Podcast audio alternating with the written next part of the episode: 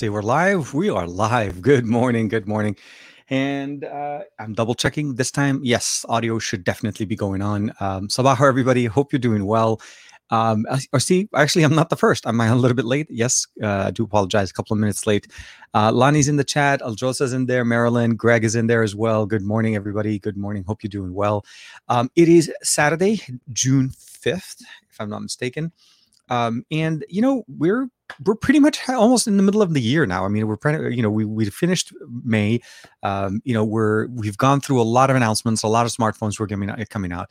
We heard obviously about the you know Sony Xperia uh, videos coming up. We talked about that a little bit on the uh, best of our week on Wednesday or on Thursday night with Juan Carlos, but.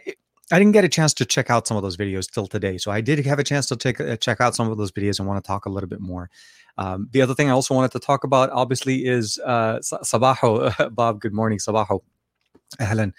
Um, is uh, some of the other things as far as OnePlus coming back and they're resuming their Android 12 beta or alpha or um, I guess essentially what they're doing essentially is they're releasing their alpha, the developer preview of Android 12 for OnePlus devices. So essentially, an Android 12 or an Oxygen OS 12 uh, beta or alpha release. Uh, now it's stable enough that we're able to install it. It still may and actually damage or brick your device, so they're not recommending it for everybody. And this is not necessarily a daily driver. And I want to talk to you guys about it a little bit. I did uh, go ahead and flash it on my OnePlus 9. This is the US edition OnePlus 9, and um, uh, there's some caveats, some things to talk about as far as the experience going on with it. Uh, I've had the I've had actually my SIM card in the smartphone for the last 24 hours and I'm actually ramping up for a video that hopefully we'll be publishing on Monday morning. So expect an actual video covering specifics on all of that. Uh, yeah, Bob says good afternoon. Yeah, that's true.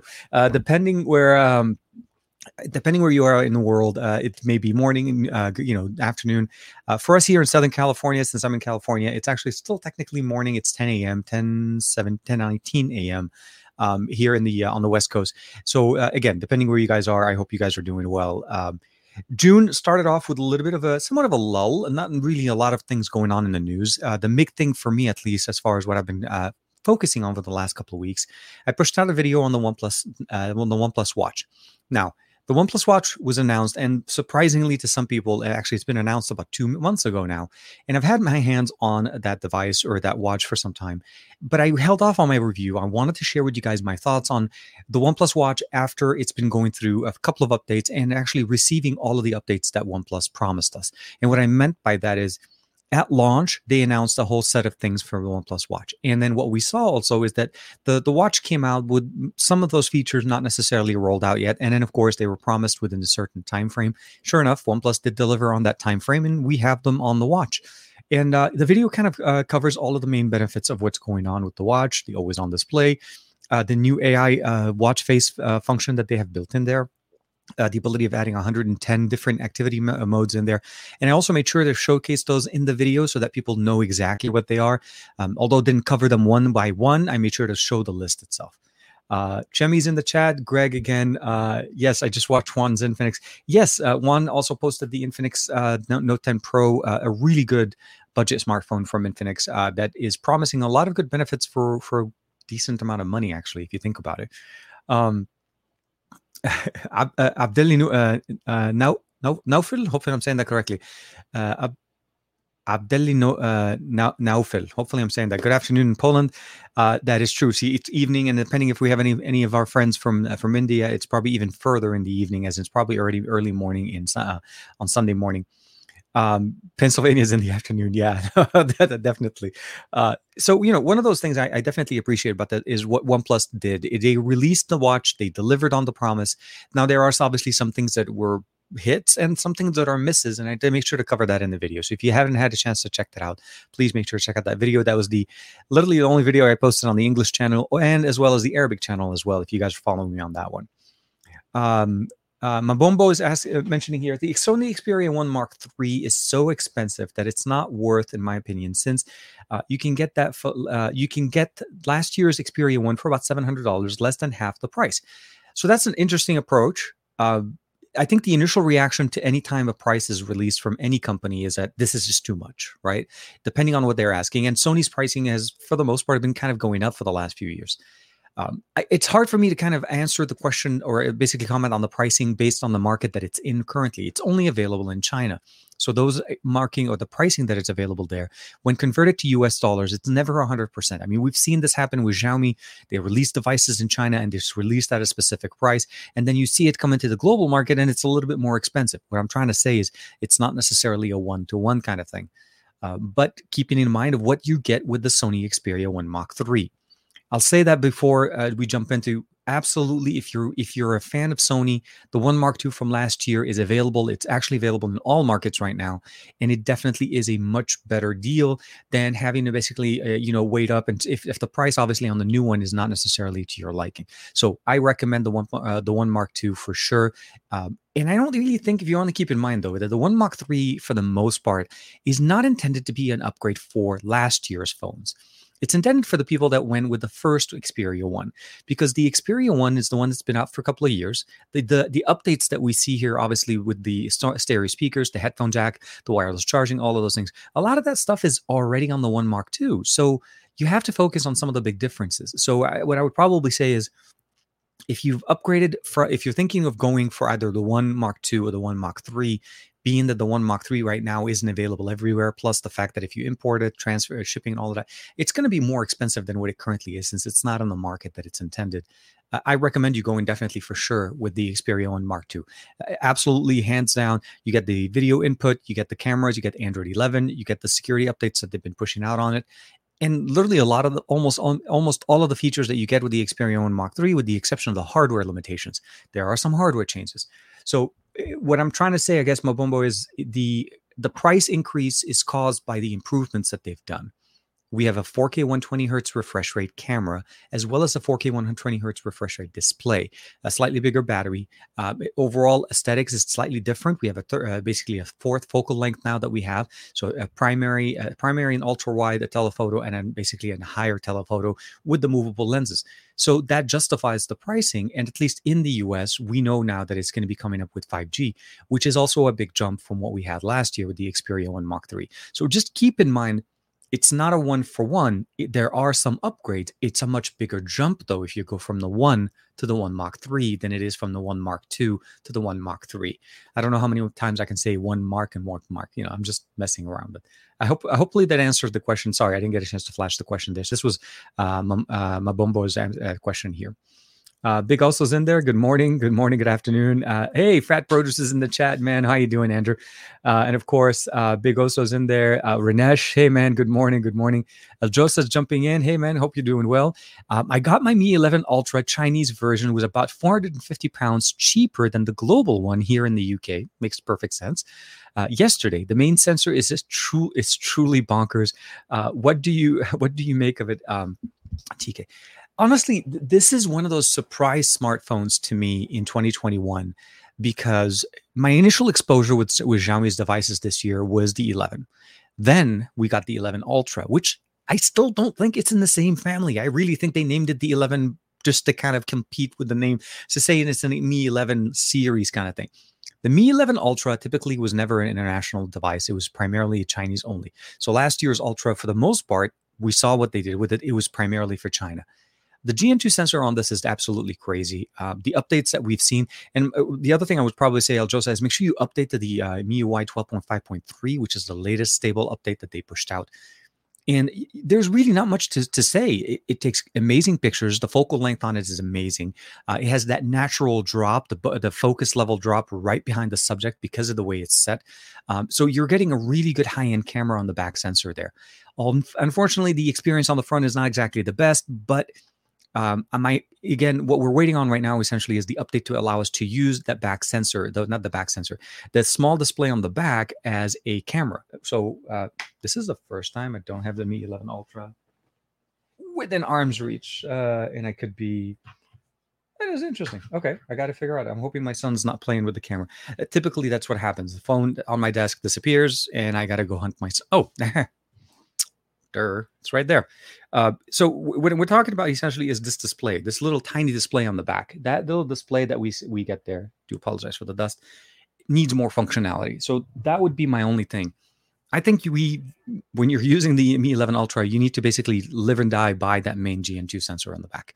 Everything else, for the most part, is a good experience, but just doesn't live up at the same level. But images from there come out beautiful, uh, really good low light, 8K, 4K 60, a whole bunch of things. So I'm very, very pleased with how it's performing. Um, and I'm glad that you're able to check it out.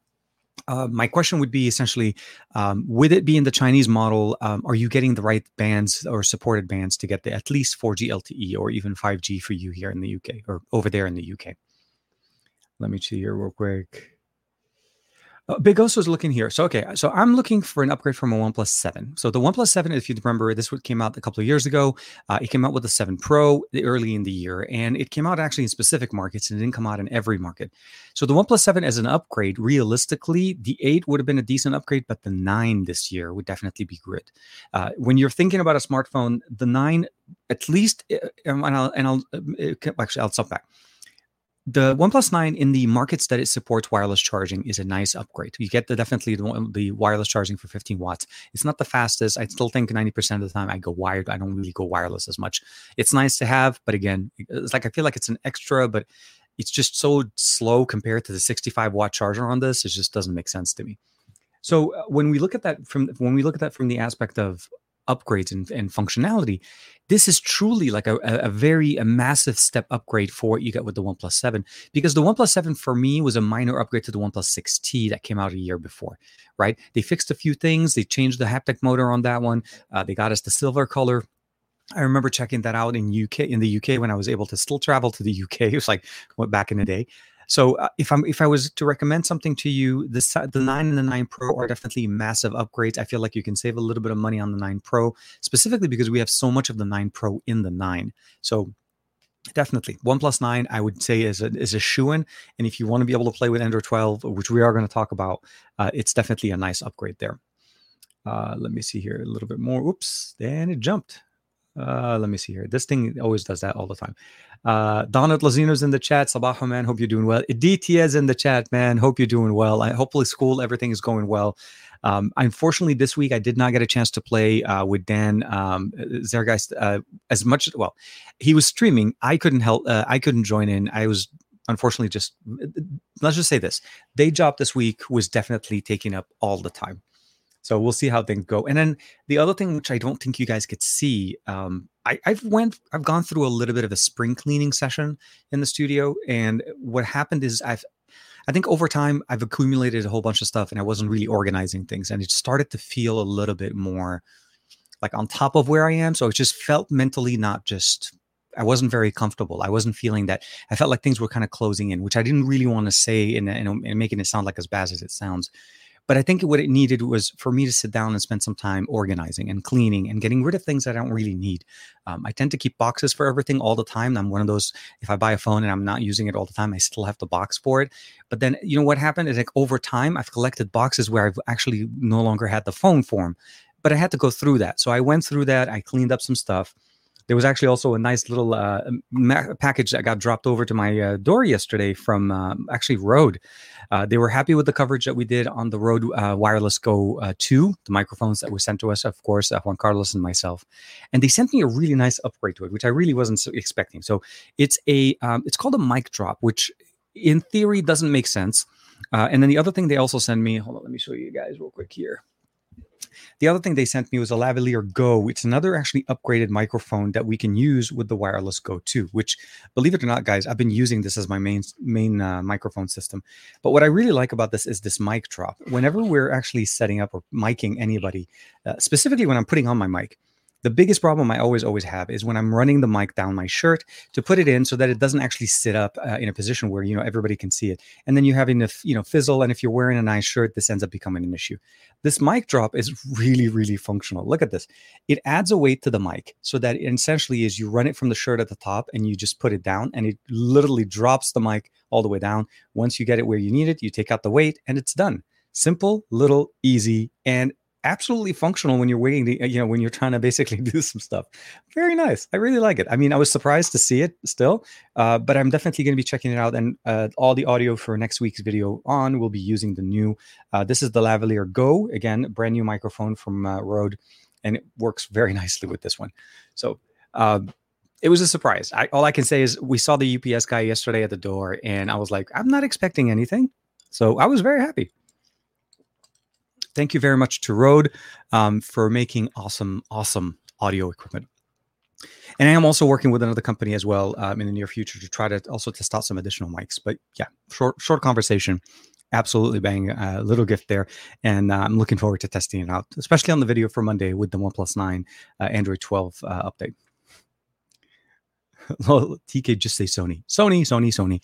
I can just sit here and do a couple of things. So we're gonna do a couple of minutes of Sony, Sony, you know, Sony, and then Sony because Sony and Sony. No, um, yeah, no. Greg, Greg is having having some good time. Um, dude, I'm glad I'm glad you're doing well. I'm I'm glad Aditya is doing good. Uh, I know uh, we he and I talk a little bit offline, so we had a chance to talk a little bit more. Um, yes. So as far as the Android 12, so here, the um, what Greg is talking about essentially is Android 12 Beta 2, which would hopefully be coming up to, to OnePlus devices. So OnePlus typically starts their their release of Android 12 a little bit later than Android 12 because they need to wait till the beta version of the of the official Android 12 comes out because of the delay and when they have access to the code and when they're able to basically start releasing it. So the first thing I'll probably will say, it's rough, right? This is not a final version. This is not a stable version. I'll say that even more.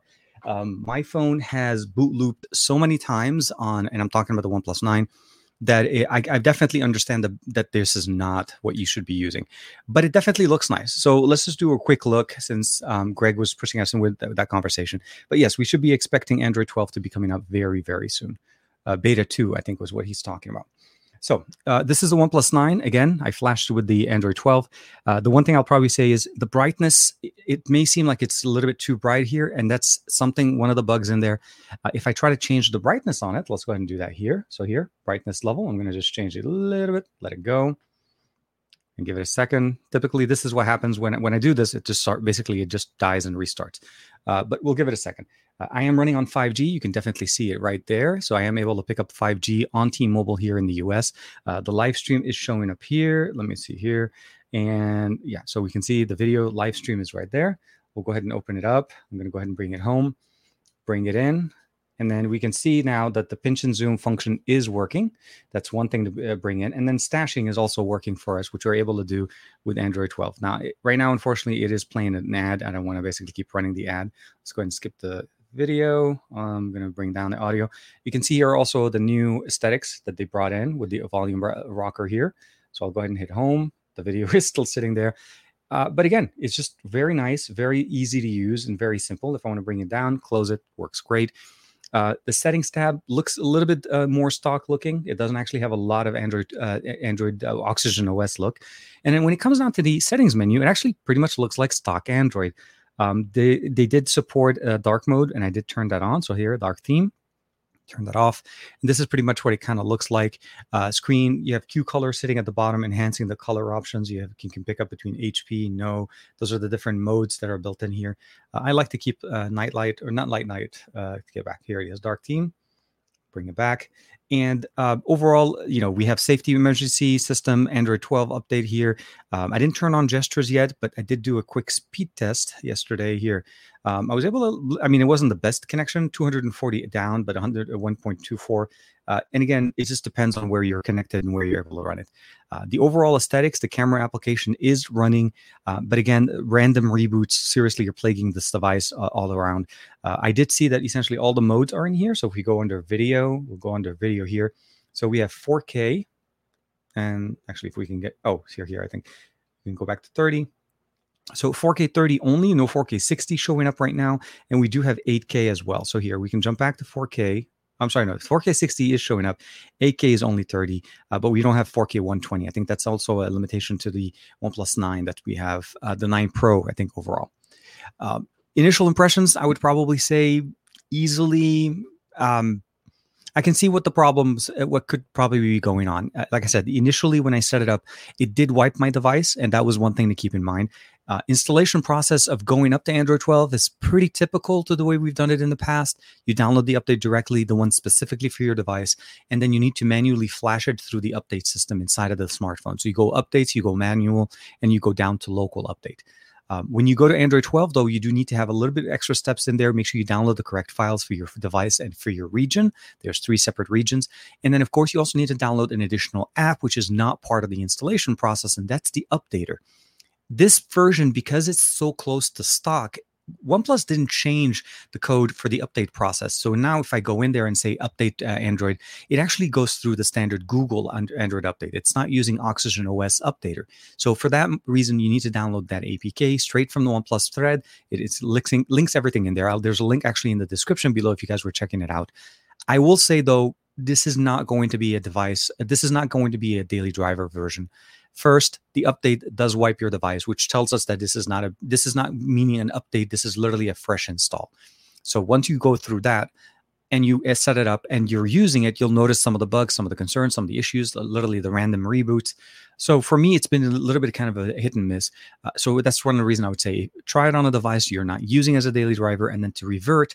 Uh, I'll be doing that, of course, uh, at some point before I finish the video for Monday, uh, and then I'll give you guys my opinion as well about how to go back to Android 11 if you want to go back, or if you want to stick with Android 12. What are the things you should expect? So hopefully you guys like that, and, and of course let me know in the comments uh, if there's anything specific you'd like me to focus on on Android 12. Uh, I call it developer preview, even though OnePlus calls it beta. It in theory the first released either way for OnePlus devices. Uh, no word yet on other than OnePlus 9 and OnePlus 9 Pro uh, support. The R is not supported. Uh, the 8T is not supported. It literally is only meant for the last two um, models that are internationally supported. And I think that's primarily the main focus. OnePlus wanted to do the beta on devices that were available internationally. The R is not an international version of the OnePlus 9. It's primarily an Indian market uh, version. And the 8T was last year's 8 model. So they kept on the 9. So just keep that in mind. So hopefully that gives you guys a, a good under, uh, good reference of where I was coming from. Uh, let me see here. Oh, AM. So here. Um, would you okay? So would you personally go with an S21 Ultra or hold off for the Xperia One Mark III? Most important for me is the UI and the media consumption, along with battery life. So I don't really have a much answer on the battery life on the Xperia One Mark III yet. I can tell you my experience with the Xperia One Mark II as well as the S21 Ultra because those are the two comparables to the data that you're looking for. One of them obviously is the S21 Ultra. Um, battery on the S21 Ultra for me is it's not a great battery life and i say this because by the end of the day or at least in, in my days just to keep reference for both the uh, one mark ii and the uh, s21 ultra is a 24 hour cycle. I don't judge my day by waking up in the morning and how much battery i have at the end of the day. Unless the device dies that's typically not my re- my reference. So my phone, both the Xperia One and the Xperia uh, and the Xperia One Mark II and the S21 Ultra, for the most part, both survived with extra about 15 to 20 percent left on the battery. The battery life obviously is very uh, respective to the usage. The Xperia Mark II did not have a 4K 120, so that's one of the reasons I wanted to kind of point that out. I had a 4K 60 frames with an upscaling, which really didn't really play out more than 4K, 4K 60. It's a solid 4K 60 uh, display. Battery life on that was decent uh, with the updates that they gave us with Android 11. Uh, and again, full 24 hours, about 20, 15 to 20% left. Uh, and then what I typically do is about 5 a.m. in the morning, I put the phone on the charger, charge it back up. And then once it hits 100, take it off the charger and then literally keep it off the rest of the day. Overnight, everything stays off. Um, periodic, every once in a while, if I get in the car and I'm using Android Auto, those things typically, you know, there is a little bit of a trickle charge there, but not enough to basically bring the phone back to 100%. So sometimes those are factors, but I'm giving you the average. The S21 Ultra, for the most part, gives us the same experience. Here's the little bit of a caveat. You're comparing two smartphones that are focused on two different experiences. The OnePlus, uh, sorry, the uh, the Xperia One Mark II is focused on photography and media consumption. For me, between the two devices, the 4K 120 front facing speakers and headphone jack is a much better smartphone experience than what you get with the S21 Ultra. Even though we're getting a 2K display, even if we're getting 120 hertz refresh rate, it's not a 4K panel and it's not tuned with the uh, basically white balance configuration and movie, the, uh, basically. Um, movie mode option built in to get those truly immersive experiences. So for me, that would be a winner for me. The cameras on the back, I think they're definitely more focused on what you can do, pushing yourself, uh, and of course, using the smartphone as an external display is also another big fa- uh, factor in there. But then when you talk about an all rounder, I also want to say that the one S21 Ultra does have a lot of functional things in there as well. The front facing experience on there is much better Uh, obviously, there's a whole bunch of different things. There's Samsung DeX. There's a whole bunch of other options as well. You lose the headphone jack. You lose some things in there. The stereo speakers for me are good, but they're just not the same experience. They're not both front facing. So there's always going to be in that sense. Uh, at the end, what I would probably say, AM, is it's really going to be the, depending on what you're looking for to get out of the smartphone. They're not truly competitors to each other because one is trying to be a, a prosumer camera in the hands of a general user, which is essentially the Xperia 1 Mark III and the Mark II. Uh, but then when you go to the S21, I feel like this year's S21 Ultra is not exactly the same experience. So if you're if you've used Samsung in the past and you like the way they look, I would definitely recommend checking it out. Uh, but if you're looking to push your camera capabilities and learn and, and, enjoy a little bit more content on your smartphone, I feel like the the the Xperia One Mark II would definitely be the right, uh, and even or the Mark III. I think the Mark III would definitely take the cake. Uh, unfortunately, just don't have a way of experience or putting them head to head yet, and I'm hoping in the near future we will. Um, that's one of the things I wanted to talk about a little bit more. Is the the things that we've seen in the past, uh, at least what we're starting to see is now videos of the Xperia One Mark III are starting to pop up in China. China, um, and even actually some uh, other mar- uh, other users or other reviewers outside of China start to import these devices to do videos. So we'll have to see. Um, Oh, here is Manish is asking: Is the Samsung S okay? Um, is the Samsung Galaxy A52 a good phone to buy? I changed uh, my phone. I changed my phone every three to four years, so it's a uh, if it's a good phone. Uh, okay, so um, is it so so is it a good phone uh, in this regard also i like your videos and opinions i appreciate your uh, support manish um, the a52 is a mid so I, i'll say this samsung's main primary sellers are the a series. It's not the s series. The s series doesn't sell as much as the a series and that's primarily because of price. Samsung's uh, priced out everybody for the most part when it comes down to these things and it literally it appeals to certain users and i use the s21 ultra but I think my approach to this, if I had to judge it without necessarily a YouTube uh, reviewing uh, process, is a little bit hard for me to justify it, even with installments. The A52 in 2021, I think what I'd probably say is it's a decent upgrade and it should be able to carry you for the next few years. You're getting some of the ni- nice benefits of the, uh, what we get with this year's upgrades. Uh, the main concern, though, I would uh, I would probably say is um, if you're thinking of it of just using it for the next two to three years, there's not going to be that much change as far as the performance that's going to be uh, pushing it. It's probably going to be more on the connectivity side. So as long as you're getting good signal with it and it meets the bands that you have, so it means it supports your local connection speeds, there shouldn't be any issues. And the reality is Samsung does support their devices at least for the first two years with the security patch updates. Uh, you know, obviously going in up to three years, so you should be okay. Um, I do need to double check though on the A series if you do get two software updates or is it one? Because if I'm not mistaken, I think it's different for the A series than it is for the S. Um, you don't get DeX, which is unfortunate, but this is something that you want to keep in mind. It only comes to the S series or the Note series.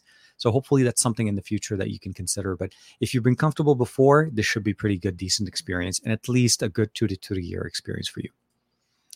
Um, oh, okay. So uh, Big was uh, jumping in. TK, should I spend my money on the Asus ROG Phone 5 or go for the Sony Xperia 1 Mark 5, uh, Mark 3?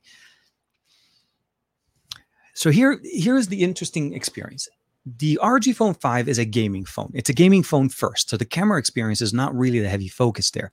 But you are getting a much bigger display, uh, very nice stereo speakers, a headphone jack with supported with a with a with a quad DAC, with a with a DAC. I'm sorry, not a quad DAC. And um, you're getting basically a 6000 milliampere battery with the dual charging speed. So you're getting very different experiences here, right? It's very focused on that type of experience. Gaming is going to be good. Obviously, uh, you're getting a higher refresh rate on the ROG Phone 5 than you're getting with the Xperia 1 Mark, Mark 3.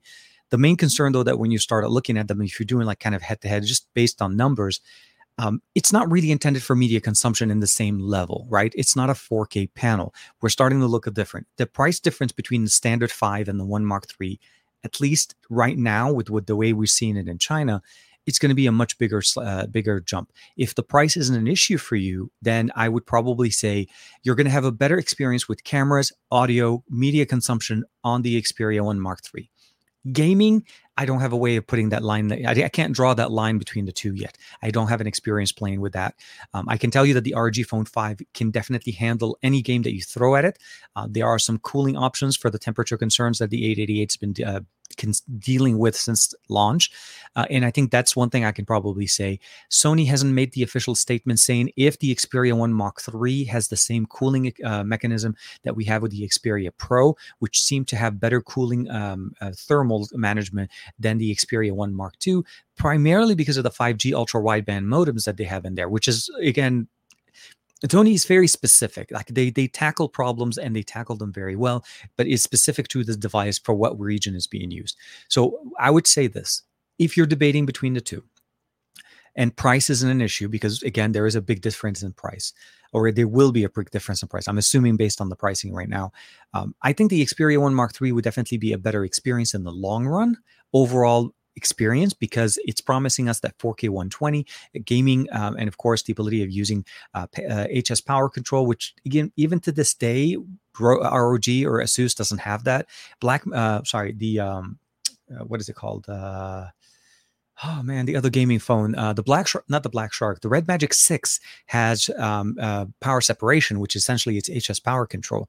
And that's another feature that I feel like is very beneficial on Sony's side. So you can game for longer periods and not necessarily have to worry about the charging speed. So there are some compromises and pluses on both ends. But if you're focusing heavily on gaming, ROG is going to be your camp. And if you're focusing on all around, focusing on an all-around device with great display and great gaming experience, promising, um, I think the Xperia One Mark Mark Three could definitely do the job. So definitely something to consider there. I know it's a long-winded answer, but my hope is that, that it gives you kind of like a good um, a good point of reference. And I'm a little bit behind on comments. I do apologize. Uh, strange, strange to X. Good morning, man. Hope you're doing well.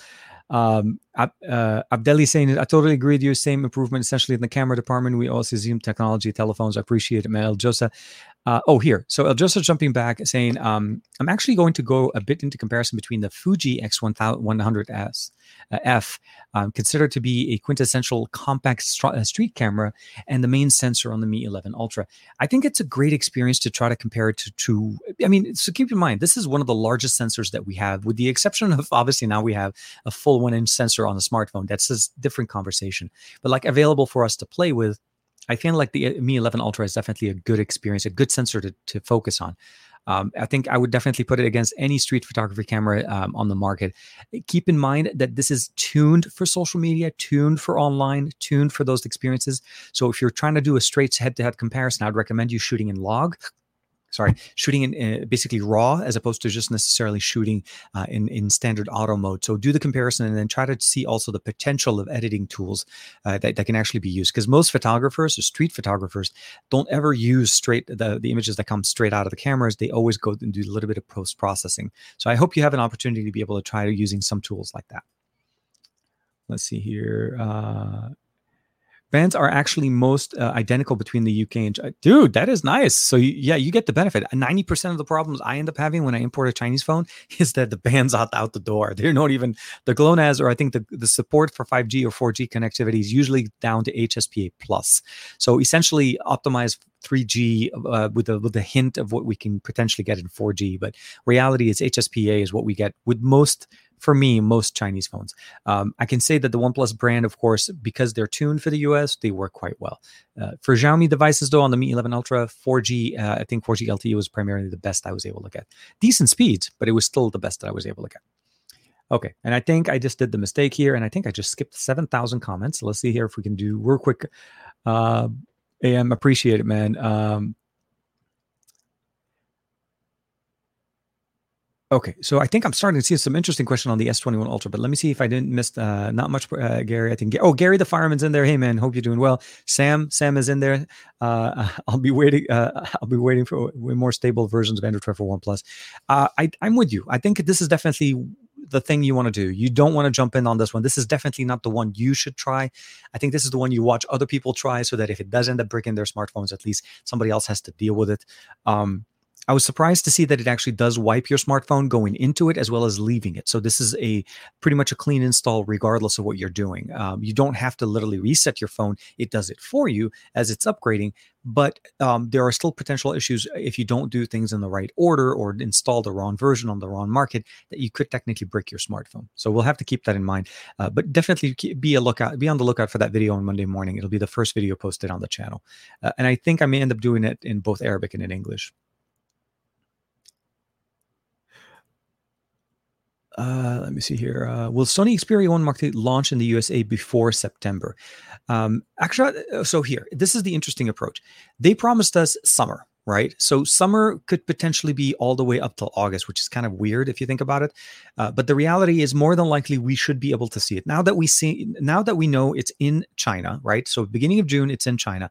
There's a good chance that more than likely by probably mid next month, maybe if if if timing is if they follow last year's, uh, I would say schedule, Europe will more than likely get it before us, and we will probably be the last market.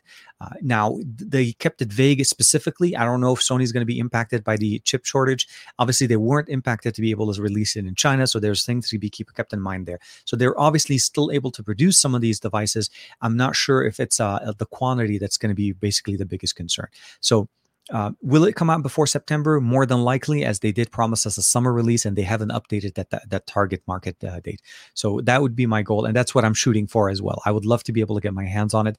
Um, look out for uh, more than likely specials and feature um, like combo deals that they end up doing every time they do a pre-sale, and that typically uh, will. The best way to say that it helps helps with the price. Let's just say that it definitely helps with the price, regardless of what it ends up being. Uh, let me see here. Uh, oh, Greg is in there, of course. Uh, Gary, hey man, okay, I'm, I'm trying to catch up. Okay, I saw Greg's doing well. Uh, it's Saturday, all right with the world. I love Gary, Gary, Gary, the man. Hashtag hashtag Gary the fireman. That's what we should start uh, starting up with the show. Uh, let me see here. Okay, now I'm starting to see. Have you tried the uh, Unihertz QWERTY keyboard smartphone? Okay, so I've heard of the brand uh, Android, but I haven't had a chance to check them out. I'll say that um, if I'm not mistaken with the actual uh, brand itself, they reached out. Um, this is a little bit of a BTS, to, uh, you know, behind the scene kind of stuff, um, and I don't know why I always have to kind of caveat BTS as in behind the scenes because there is a beat, you know, anyways, it's not the BTS team that we're talking about. Anyways, um, they did reach out, but I think they were trying to reach out for some coverage over on XDA, and I wasn't, that wasn't part of my thing. So I forwarded them over to XDA. And I think, I'm not sure something, what ended up going on at that point, but I wasn't able to try to work out with them. I did reach out afterwards asking, hey, do you want to send me a unit? Because I saw Adam's email uh, videos and, and, coverage on them. Um, I was very intrigued at the time, uh, and I would have loved to work with them directly, but the team had a specific market and i feel like adam's been doing a lot of blackberry stuff so they felt like it was maybe maybe a better uh, fit for him. And obviously he did a great job. So uh, i have not. Hopefully i will. Uh, but if you are looking for some coverage obviously i'm, I'm sure andrew knows all of that. Um, adam from uh, tech odyssey has definitely done a lot of great work for them for covering the device. Uh, stranger x is uh, tk if you have if you have the option to create a smartphone, let's say a dream phone, uh, dream phone, what would what would the specs be for this phone? Um, I've always this is obviously a very I mean, the reality is it'll be a mishmash of a whole bunch of different things. Uh, but if I had to kind of put a list of smartphone features that I would love to see on a the features that I would love to see on a smartphone, uh, with what we have currently on the market, so meaning I can technically pick from any te- type of technology that's already been provenly available, uh, I would probably say is Sony Xperia 5 Mark 3 body, or even Mark 2, because for the most part, I think they look the same. Uh, so a 4K panel with a longer form factor. Uh, I definitely would want a 5G connectivity. Uh, I would love to have obviously a headphone jack stay there with the quad DAC. So definitely, you know, things that we typically see from, uh, uh, you know, obviously what we saw from LG and what we see from Sony. Um, I'd love to be able to see a more focus on the smartphone's uh, gaming capabilities, adding some triggers on the side on top of the fact of giving us that 4K 120 hertz refresh rate. So 4K 120 hertz, uh, at least a 5,000 milliampere battery. Uh, I like the 33 watt charging, and I know what Sony's trying to do with the battery uh, health and, and, and, of course, extended battery life.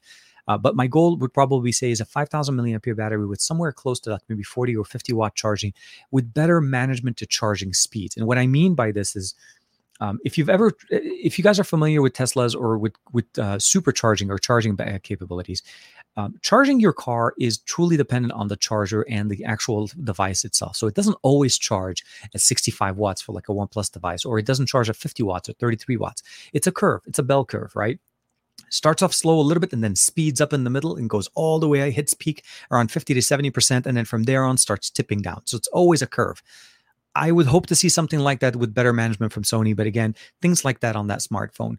Um, as far as the processor, which is a little bit different for me, I honestly would opt to go with the 865 over the 888 this time, mostly because of uh, because of thermal management and because of the 5G modem being still very capable, but independent from the smartphone.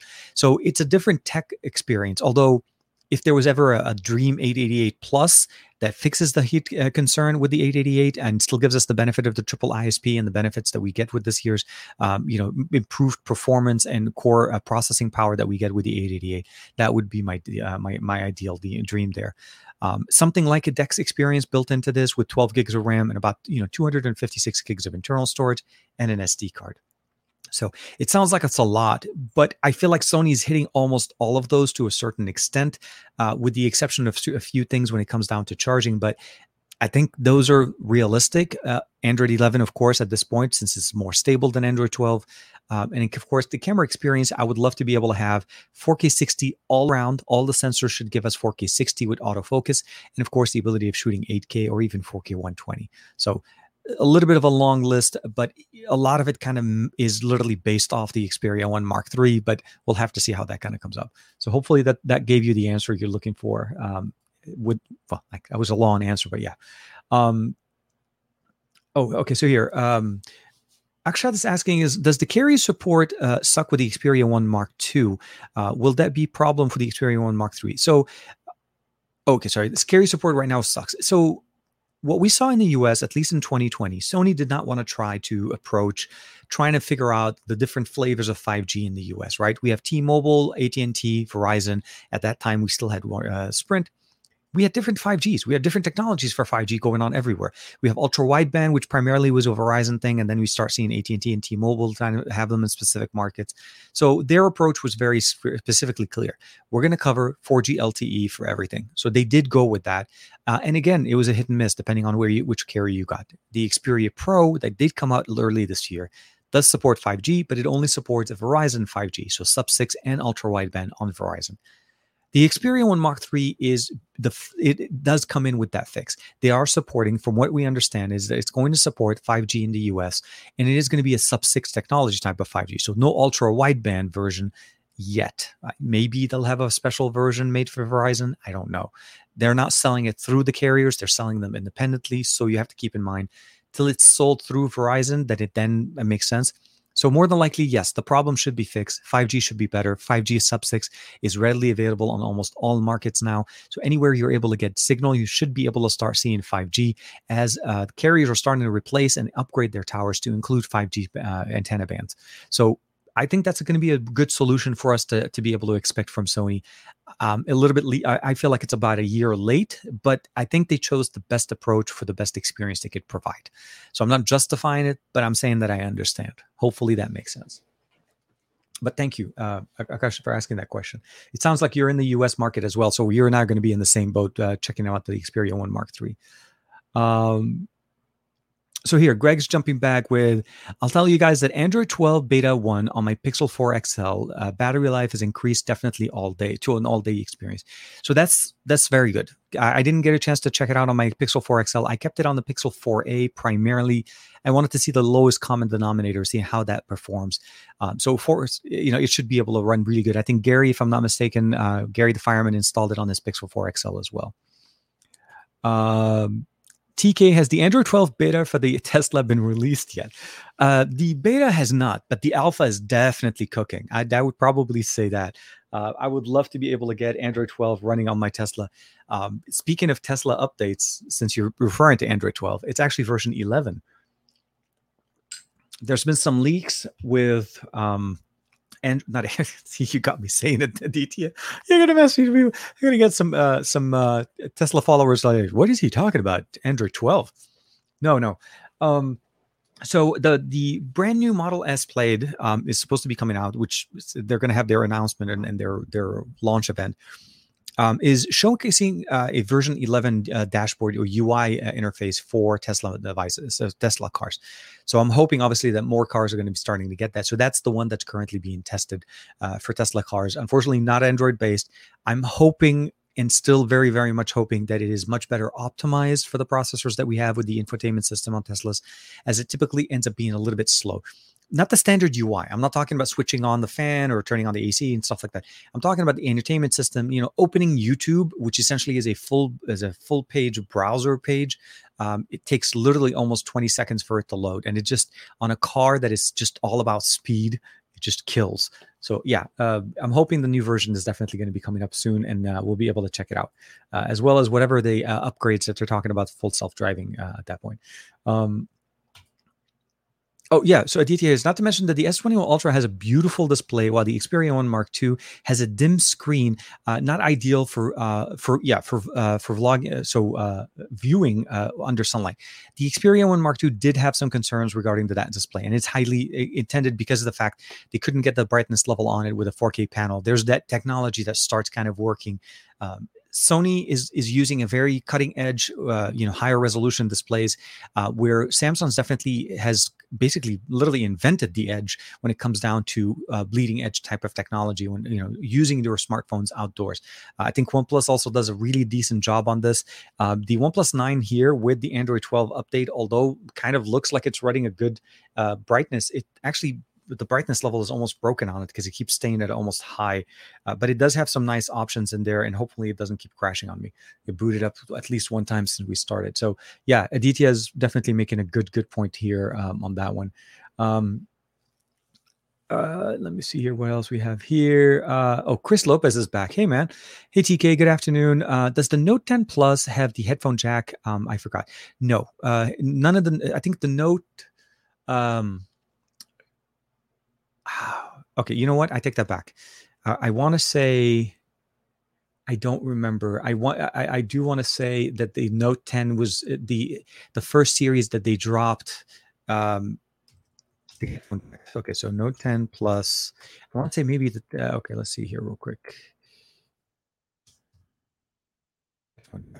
Actually, have a headphone jack. No, no, you didn't. You did need to end up picking up the adapter. So, yeah, no, Chris, sorry.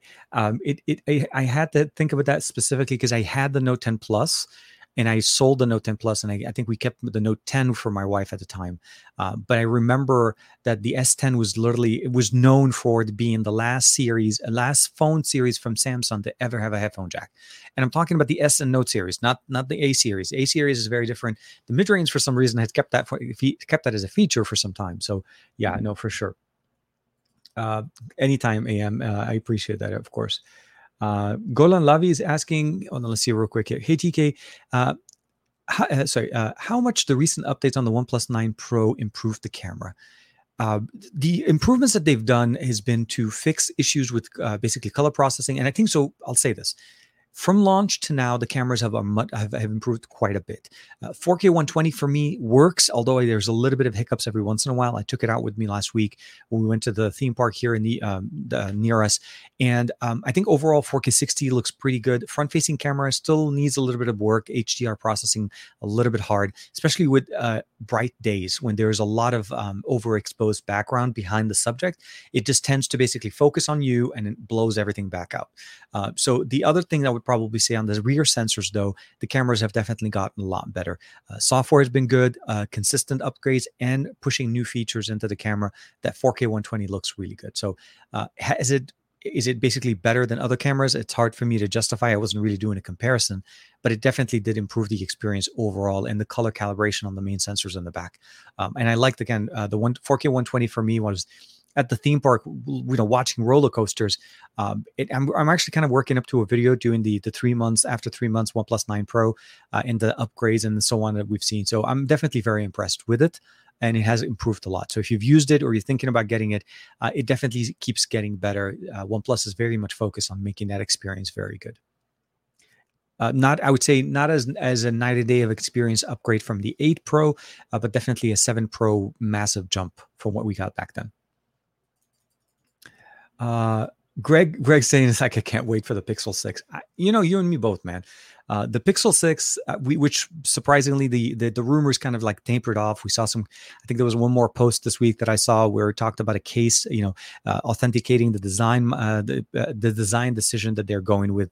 Um, I will say this though: we are in June, and we are still no word, no no inclination of where the Pixel 5a is coming in, uh, which we should have heard something by now. So we'll have to see. But uh, I, I'm I wouldn't be surprised if it happens soon.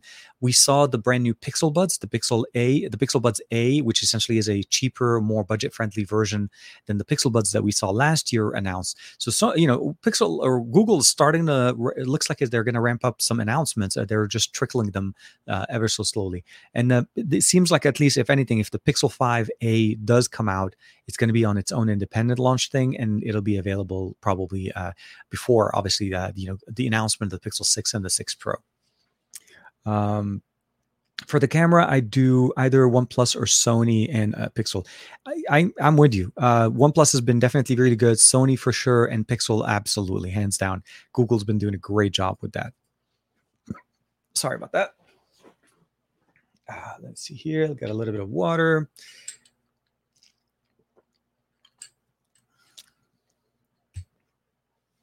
Okay. Uh, okay, so guys, I will definitely probably recommend, if anything, please uh, make sure that you're only commenting once and don't try to spam the the the, um, the chat with multiple, you know, c- posting the question multiple time right after each other. I, I do. Uh, I realize that every once in a while, um, uh, that sometimes I don't get the, the question because depending on how the stream is coming up on my end. Uh, but if you don't see me answer the question after some time, eh, obviously you're more than welcome to post it again. But don't try to post it multiple times to catch. But I did notice uh, at least one person here, um, often a bit pale, especially in low light conditions.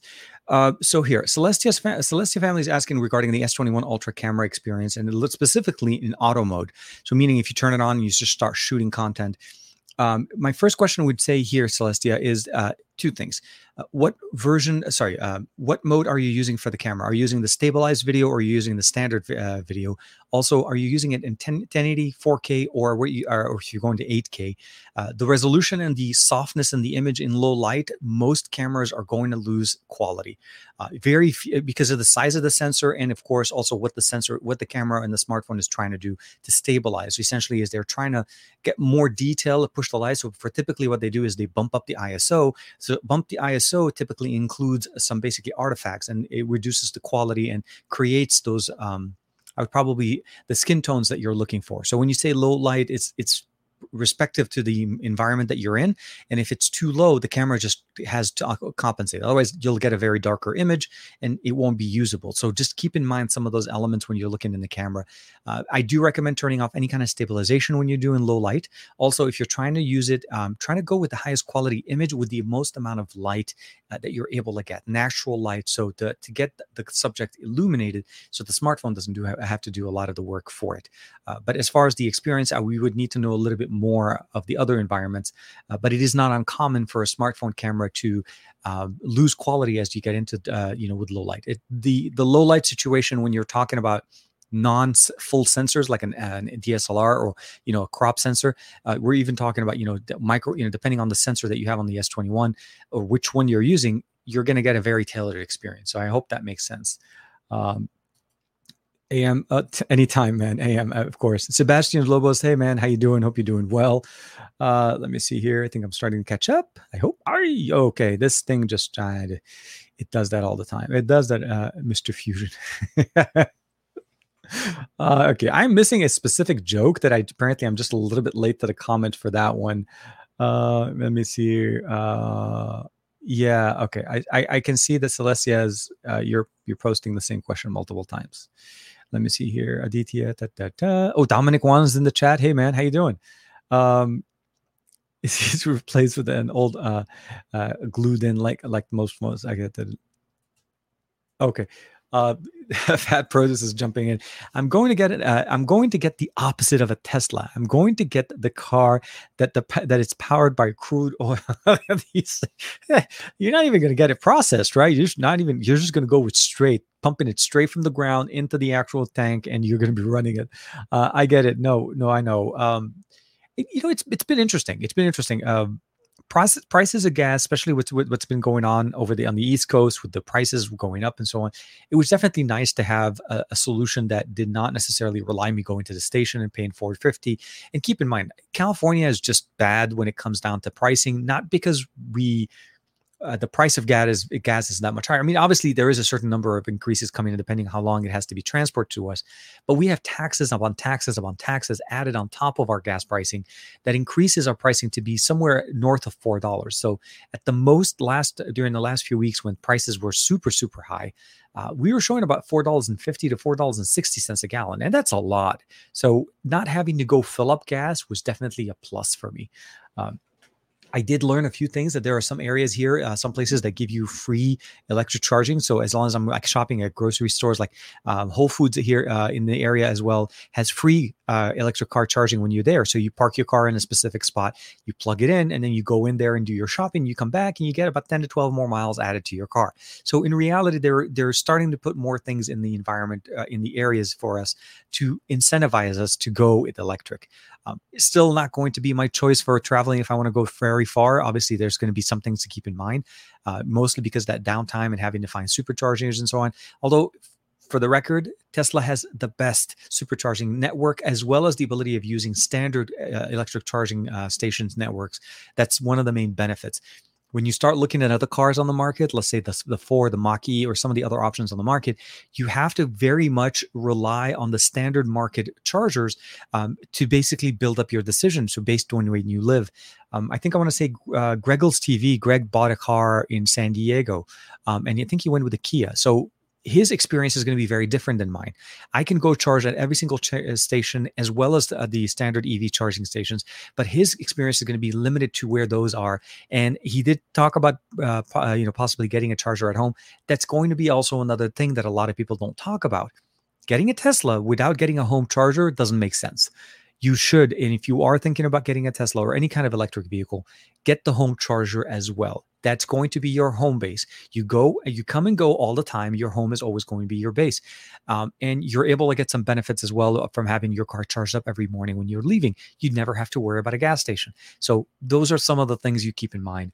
Uh, but yeah, uh, congrats on the on the crude oil on, on the first uh, the world's first crude oil car uh, we definitely can do a, uh, a, a driving trip where we meet halfway and see which one of us makes it on the full range oh man, Andrew and I've been been talking off uh, offline for some time, so always nice to to chat.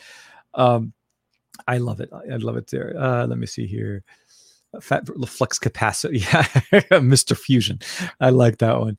Oh man. Uh, oh, uh, Rani uh, Rani Agun. Hopefully, I'm saying that uh, Agum. Uh, no, Agun. Hopefully, I'm saying that. Um, making a photo, uh, making a phone for enthusiasts and for the general public are totally different things.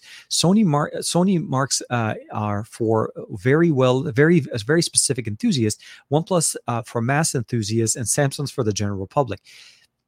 I, will say I'll, I'll, say that to a certain point, I think you have a you make a perfect sense. Yes, Sony very much feeds into a specific niche market, it's not going to be the same. It's not going to be a cup of same cup of tea for everybody, right? Not everybody's going to like Sony. Not everybody's going to think what they want. The features that I was talking about a few a few minutes ago are very much a super high, top of the line, enthusiast level experiences. Is the wish list of all wish lists, right?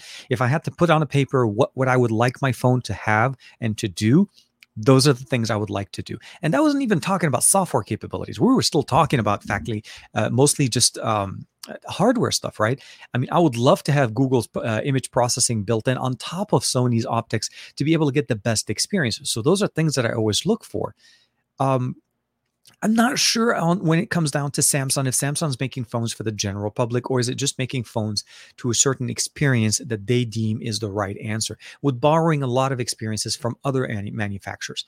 So Sony is Sony. Uh, and when we talk about OnePlus, OnePlus has learned a lot they've improved a lot.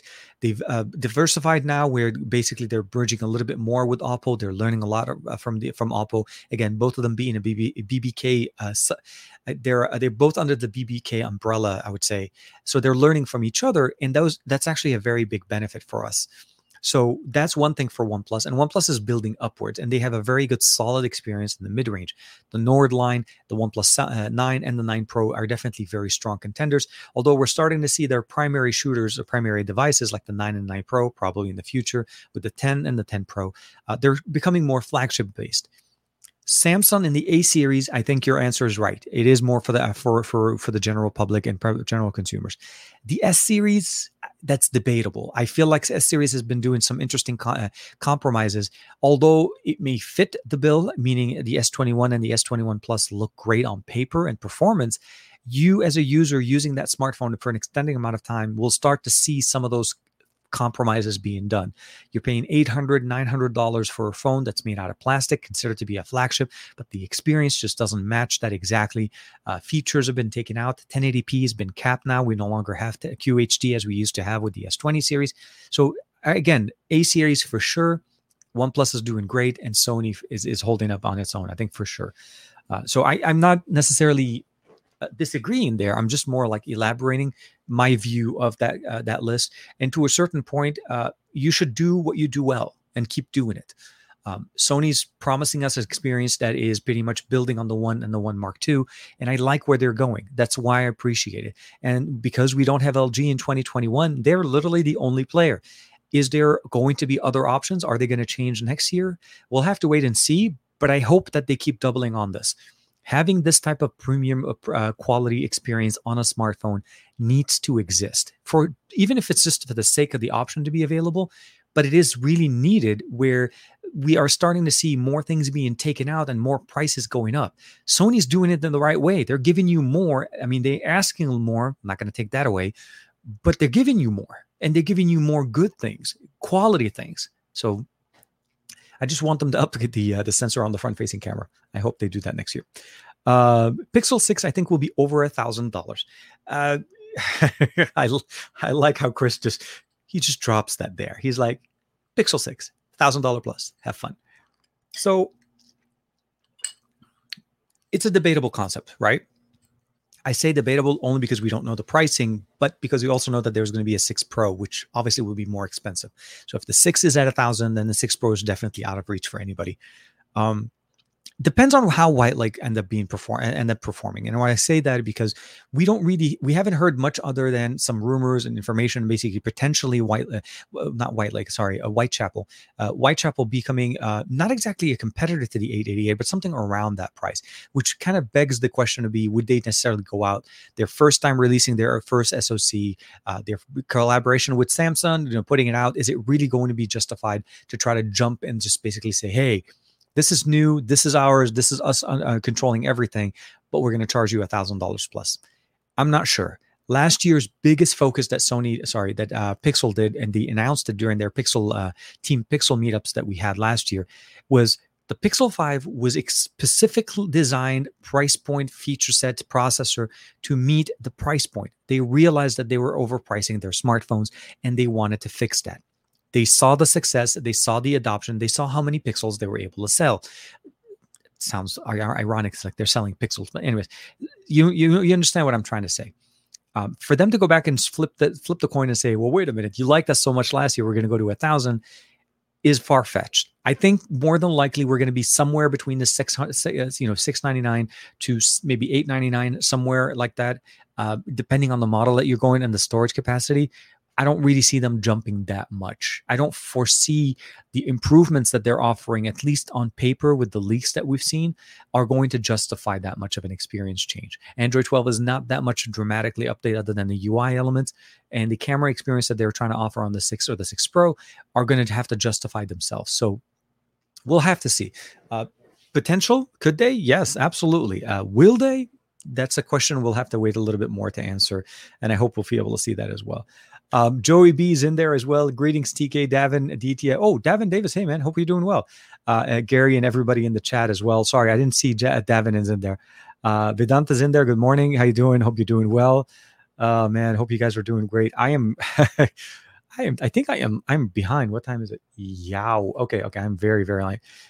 Um, hope I see this right. Pixel 6 Pro, I think, will be over. Chris is just messing.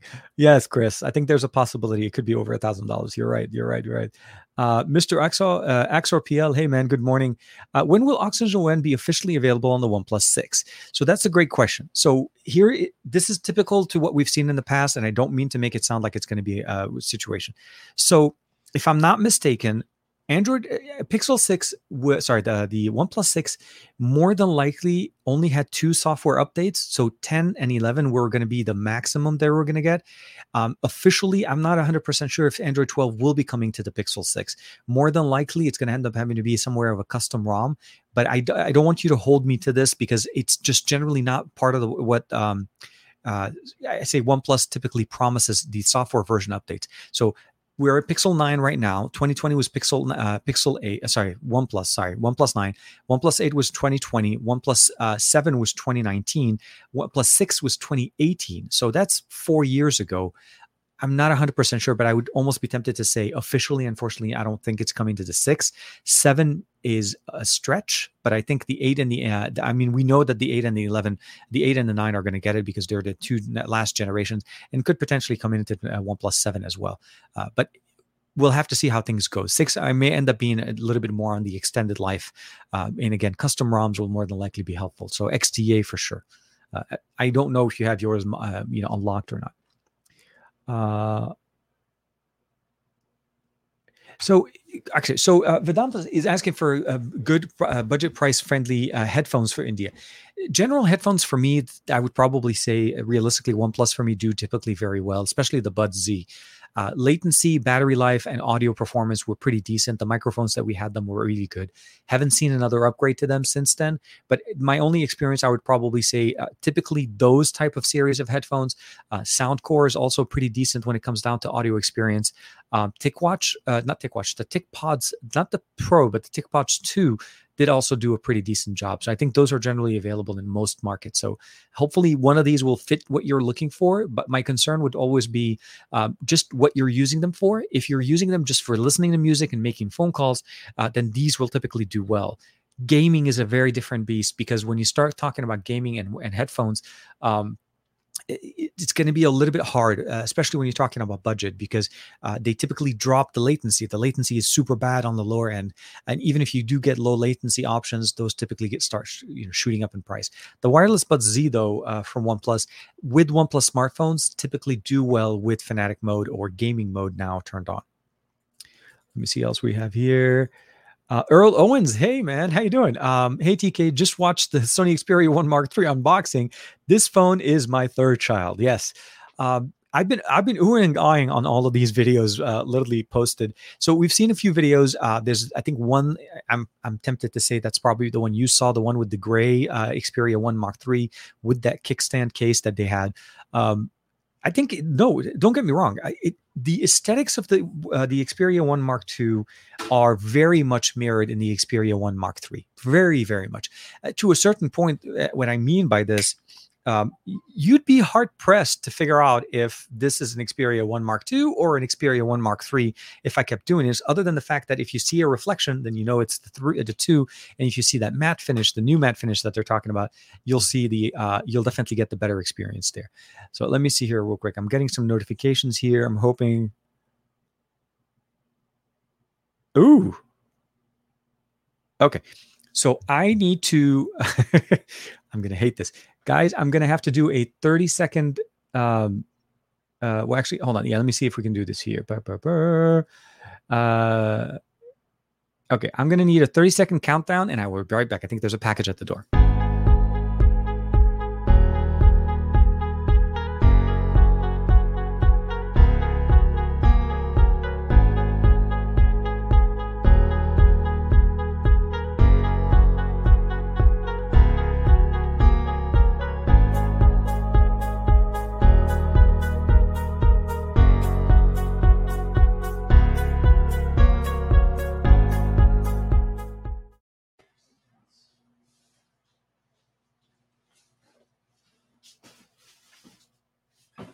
Left. Sorry. Okay. Do apologize for this. I I normally don't like doing this. Um I wish it was a 3080 Ti. No, I don't I, I don't I don't have any Don't get me started on the on the on the 3080 Ti, man. Seriously. Uh no, it, well okay, so if you guys were watching the show on Wednesday, uh, on not Wednesday, was it called on Thursday night? Um, I mentioned during the show with Juan Carlos is I was able to actually uh, basically secure a um, 5950X, an AMD uh, Ryzen uh, 5950X CPU that I was able to secure, and it's being it's in the process of being delivered. So I was hoping that that was the package. Uh, unfortunately, this is not that package, but this is the cooler that came for that pa- for that CPU. I ended up picking up a Corsair. Um, I think it's the iCUE, uh, the the triple, the 360 millimeter fan uh, setup on it to basically wa- uh, water, basically an AIO cooler for my CPU that's coming in. The current CPU that I have is a 3900X that comes with an air cooler, but I don't feel like it's going to be enough for overclocking it since I want to start pushing some, uh, some the limits a little bit with that one. It's a much more pro- uh, powerful processor than the 3900X, but yeah, I, I, was hoping that that's what it was, and it turned out to be something else. But I'm sorry for building up everybody's hopes on, on, that one. Um, I am I am in the process. I'm I'm I am hopelessly trying to get my hands on a 3080 Ti. I'll say that. Um, I don't think it's going to happen. I had a I had zero luck getting it on the 3080 uh, standard. Uh, the 3080 Ti is even worse because the the moment it comes up, it's just it's gone. So um, the launch event that they had with Best Buy with the early access uh, in in my area, they only had it in one specific store in LA, and it was in downtown LA, which was about 45 to an hour away. Oh, um, it was so far, and I would have to have been there two days in advance, standing in line to be able to try to get my hands on one. That it just wasn't worth it. Uh, the Newegg Shuffle is just a joke um, to to to the most extent extent because it just never works there's no rhyme or reason how and how many pieces they have and how many how many people they could have literally one unit of uh, something and they're having uh, thousands of people there's hundreds and thousands of people signing up and it never works and i've been doing it for the last two months and not once have i won anything not it's not like i'm getting an option and just rejecting it um, but I do I do apologize for having that little bit of a jump out and coming back. I was hoping it would be 30 seconds. It took me a little bit longer. Uh, lobby music while we wait. TK's you spoil us, uh, my friend. Yeah, no, I appreciate it. Um, but again, I do. I really would have hoped that this would be, was the 3080 Ti. Um, I I yeah, live unboxing Chemi. I no, uh, seriously, guys. If, if it wasn't, um, I mean, I, will show you the cooler. It's it's not seriously. It's so it's an Amazon box, not nothing special, and I don't want to make it sound like I'm I'm I'm hiding it. Uh, but literally, it is just a Corsair cooler for the 5950X. Unfortunately, the 5950X is not here yet. Let's see what we have.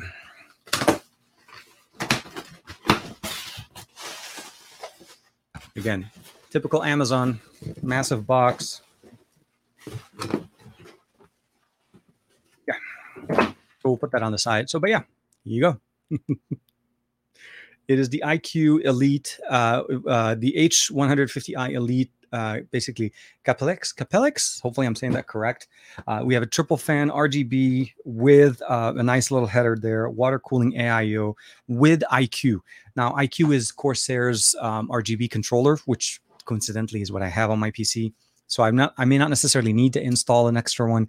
Um, I'm hoping I have enough headers open on the existing one uh, because I already use them uh, to be able to manage the fans on my system. So we'll have to see. Um, that I appreciate it, man. So the 3080 Ti call, uh, cost almost as much as the 6900 XT, which eh, realistically, I feel like the 3080 Ti was pushed out or released specifically to uh, compete with the 6900 XT because the 6900 XT was beating the 3080, but not beating the 3090, which is also a little bit of a decision there in the UK. Uh, I'm going to get the 6900 XT instead because they are a lot easier to find here in the UK. Um, I'm imagining they're a little bit easier as well in the US for me though, my biggest thing, and it's not that I'm, I mean, I am team NVIDIA. Uh, so I've been using NVIDIA GPUs for years. It's not that I've never used AMDs. The last time I used an AMD GPU was a long, long time ago. It was a separate generation. It wasn't even close to what they offer now. I realized the 6900 XT is definitely a much better, uh, pro, you know, a GPU from what we're able to get. Uh, I rely heavily on uh, NVIDIA's uh, optimization for uh, Adobe Premiere and Adobe, and of course the DLSS and the games that I like to play. So that's primarily what I've been stuck with. Now, don't get me wrong. The other thing that I'm also trying to keep in mind here is whatever I upgrade on my system for my personal use will end up being basically an upgrade for my son's system that I'm also building on the side. So those are the things I'm looking into. So where the 3900X would make perfect sense to work on my son's PC, uh, uh, it, uh, but it does need to basically use a, good cooler. So that's why I can't use the uh, the I say the the standard cooler that comes with the 3900X. So for me, I need to basically switch over to an AIO on the 5950X again my goal is to try to overclock it and that's going to be one of the best solutions on the market. I've used corsair's uh, brand of coolers for some time although the last one i had did fail uh, but it still does a decent job for me. It does a great job for what i needed from it. Uh, but congrats. Yes the 6900 xt is going to be definitely very very nice.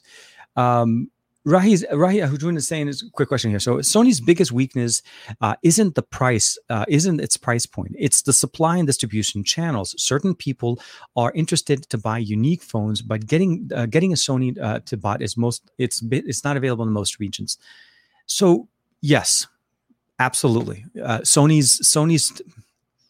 I, I, would have to say that it, between Sony and LG's uh, availability and uh, and marketing uh, strategies those have been very interesting because it seems like they're working to a specific beat meaning they're really shooting for a specific experience and they're not really focusing on everything. Like they're not trying to be number one right now. They're slowly but surely focusing on their marketing they're focusing on releasing smartphones and making them more available but they're also being realistic in their deployment of smartphones. They're not trying to re- produce a million unit expecting to sell only 200 they're being realistic. So um, where they used to be available in, in, a lot more markets in the uh, internationally at one point, and they regressed to a smaller market. They're slowly but surely coming back. Uh, kind of like how Pixel is slowly expanding. I think Samsung and uh, sorry, Sony is definitely doing so as well. But it is sometimes hard. In the US, I've I mean, I'm not happy about it, but I realize and accept the fact that Sony devices are going to be available last uh, when it comes down to announcement or deployment. We saw that last year. We saw that the year before. Uh, we saw that you know uh, we saw you know the Xperia One Mark II came in here almost at the end of July, where uh, in the EU they had it early July, late June. So all my brethrens in UK were playing with not only that they also had nice colors. Um, they were playing with their devices before we were able to. So uh, it's hard. It's yeah, it is definitely a tough approach. Uh, it is uh, definitely Sony's uh, prerogative to be able to kind of put it in the way that you know uh, they're releasing uh, devices and marketing on their own cycle.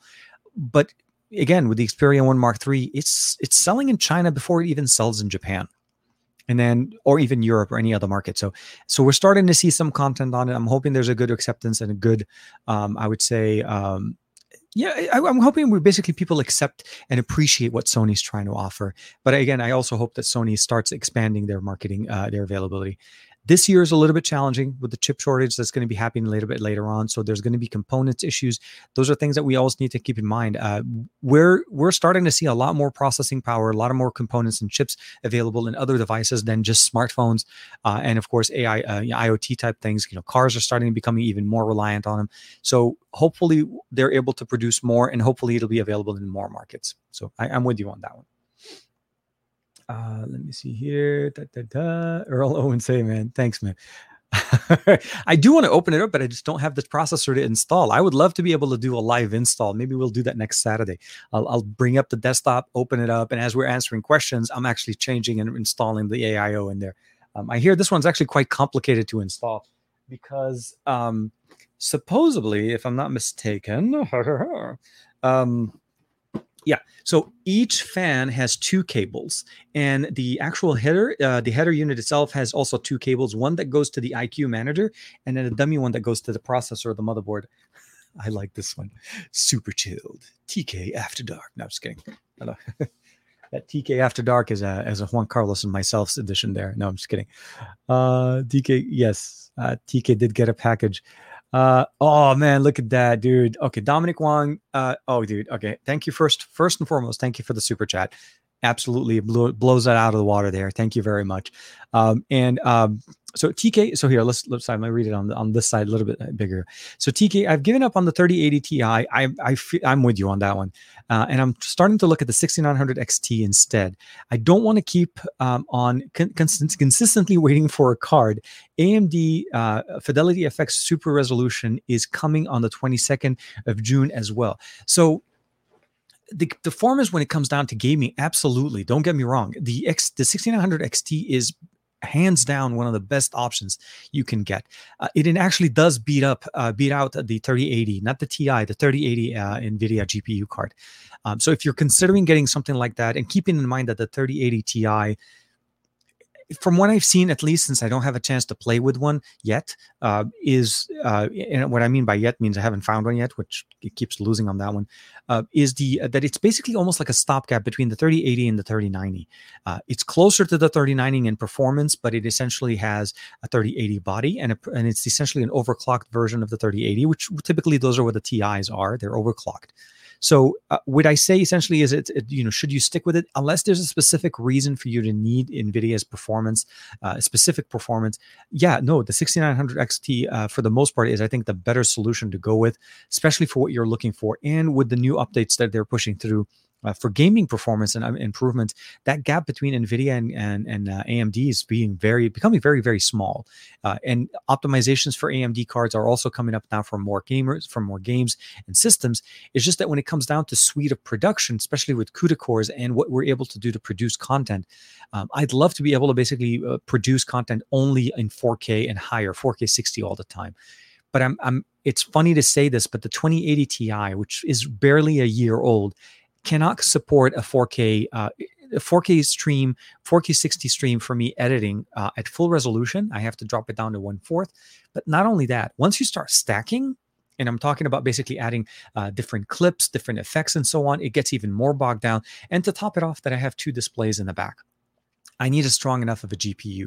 At one point, for the longest time, my main system ran on one monitor last year with the with everything going on i upgraded to two but not only two two wide angle monitors that are running on displayport and i can say that the 2080 ti is doing a decent job at at, at, at working with it but it still hasn't uh, I don't think it, it, fits the bill yet. So those are the reasons why I'm looking at it. But for sure, dude, uh, the 6900 XT, I would love to hear your your thoughts on it once you're able to get one. Uh, and it's something that I think a lot of people should consider. AMD team, t- you know, AMD has been doing amazing again, one of the reasons why I've switched from Intel to AMD for the last three to four years now, and I have not looked back specifically at all, like with with when it comes down to those. Um, oh, hold on, hold on. Joey's jumping back with Sony stuff. I love that. Sony's uh, saying with uh, the the W the WF1000 XM4 so uh, announcement. Next week. Okay, uh, and the price revealed uh, that uh, the Xperia One Mark III is going to be about twelve hundred ninety eight dollars US. Uh, makes it perfect for a, for a power couple. So. I'm hoping that we're going to see a combo between the two because of the announcement of the uh, XM4 is coming in earlier than the actual smartphone. Uh, but yes, no, for sure. the Xperia One Mark III is absolutely going to, get, to deliver a a better experience than what we saw from previous generations Xperia uh, ones from Sony. Um, it's going to give us obviously the best experience. Uh, we already know what they're able to, what they're capable of doing, and they've demonstrated it over and over with the Xperia One Mark II. So uh, anything they can add to that to, to improve the audio. I mean, we have 300. There's going to be 360 audio, I think, on the new one, if I'm not mistaken. So those are things to keep in mind. So for sure, yeah, an absolute power couple for, uh, to to be dealt with for sure. Um, uh, Moises uh, Silva saying sales in China are stronger than expected. I think it's because the, the, the their their release is essentially first there, and I I also think there's a lot of people outside of China that are buying it, not necessarily people just in China. So yes, uh, initially only place in the world available in China, you're going to start seeing some heavy sales, especially since it was an an interesting uh, change in approach than what we've seen from Sony before. If there's one thing to say about Sony is that they're they're not you know their inconsistency is the only consistent part of the story. So what we see now essentially is that they're seeing stronger sales there. I'm hoping that that'll help them indicate a, a much sooner release for the rest of the market. So the fact that it's being sold tells us that they're ready to release it. We are in the summer. This is the time. So it's literally a matter of time before we see it. And is it going to be at around 1290, 1298, like Joey's saying? Or is it going to be closer to what we saw with that direct translation? I think I saw somewhere where it's closer to about $1,400 to compare to what you compare uh, to the price point in, in, uh, in Chinese yuan. So we'll have to see how that goes. Let me see here. So Greg is saying, yeah, I hope the Pixel 6 won't be that much. I, I'm I'm hopeful that that Google is going to try to support uh, their existing fan and uh, the band, the existing fan base uh, for Team Pixel, as well as the ability of having people be able to afford the Pixel Six.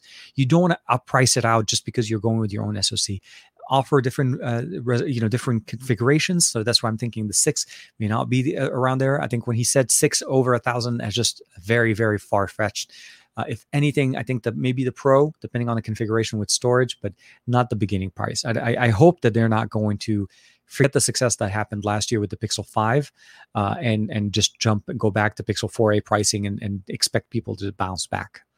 Uh, so we'll have to see uh, early in China. Okay, um, early sales in China uh, for Xperia they're, they're sold out for the first uh, initial batch, which is something to keep in mind. Also, they, Sony does not make uh, massive batches, so their initial batches more than likely was specific to that market based on anticipated sales. So there's always going to be less demand, less availability onto the demand, and if anything, it creates more of a hype. This is 3080 Ti in China, but in in the whole conversation around uh, Xperia One Mark II. So we'll we'll have to see how that comes up.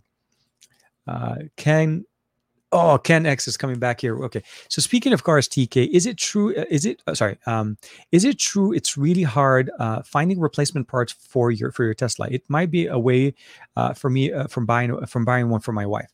Um, I so it's hard for me to comment on this one a little bit right now, mostly because it's it's early. I've only had the car for I want to say I got it on the 26th or the 27th of March. So we're in May, June. So I've only had it literally for over two months. Um, parts and availability on us here in the at least for us in the us it's not hard. There's enough service centers enough um, uh, places for us to be able to go fix it. At least for me there's two if not three service centers that are within short di- driving distance for me.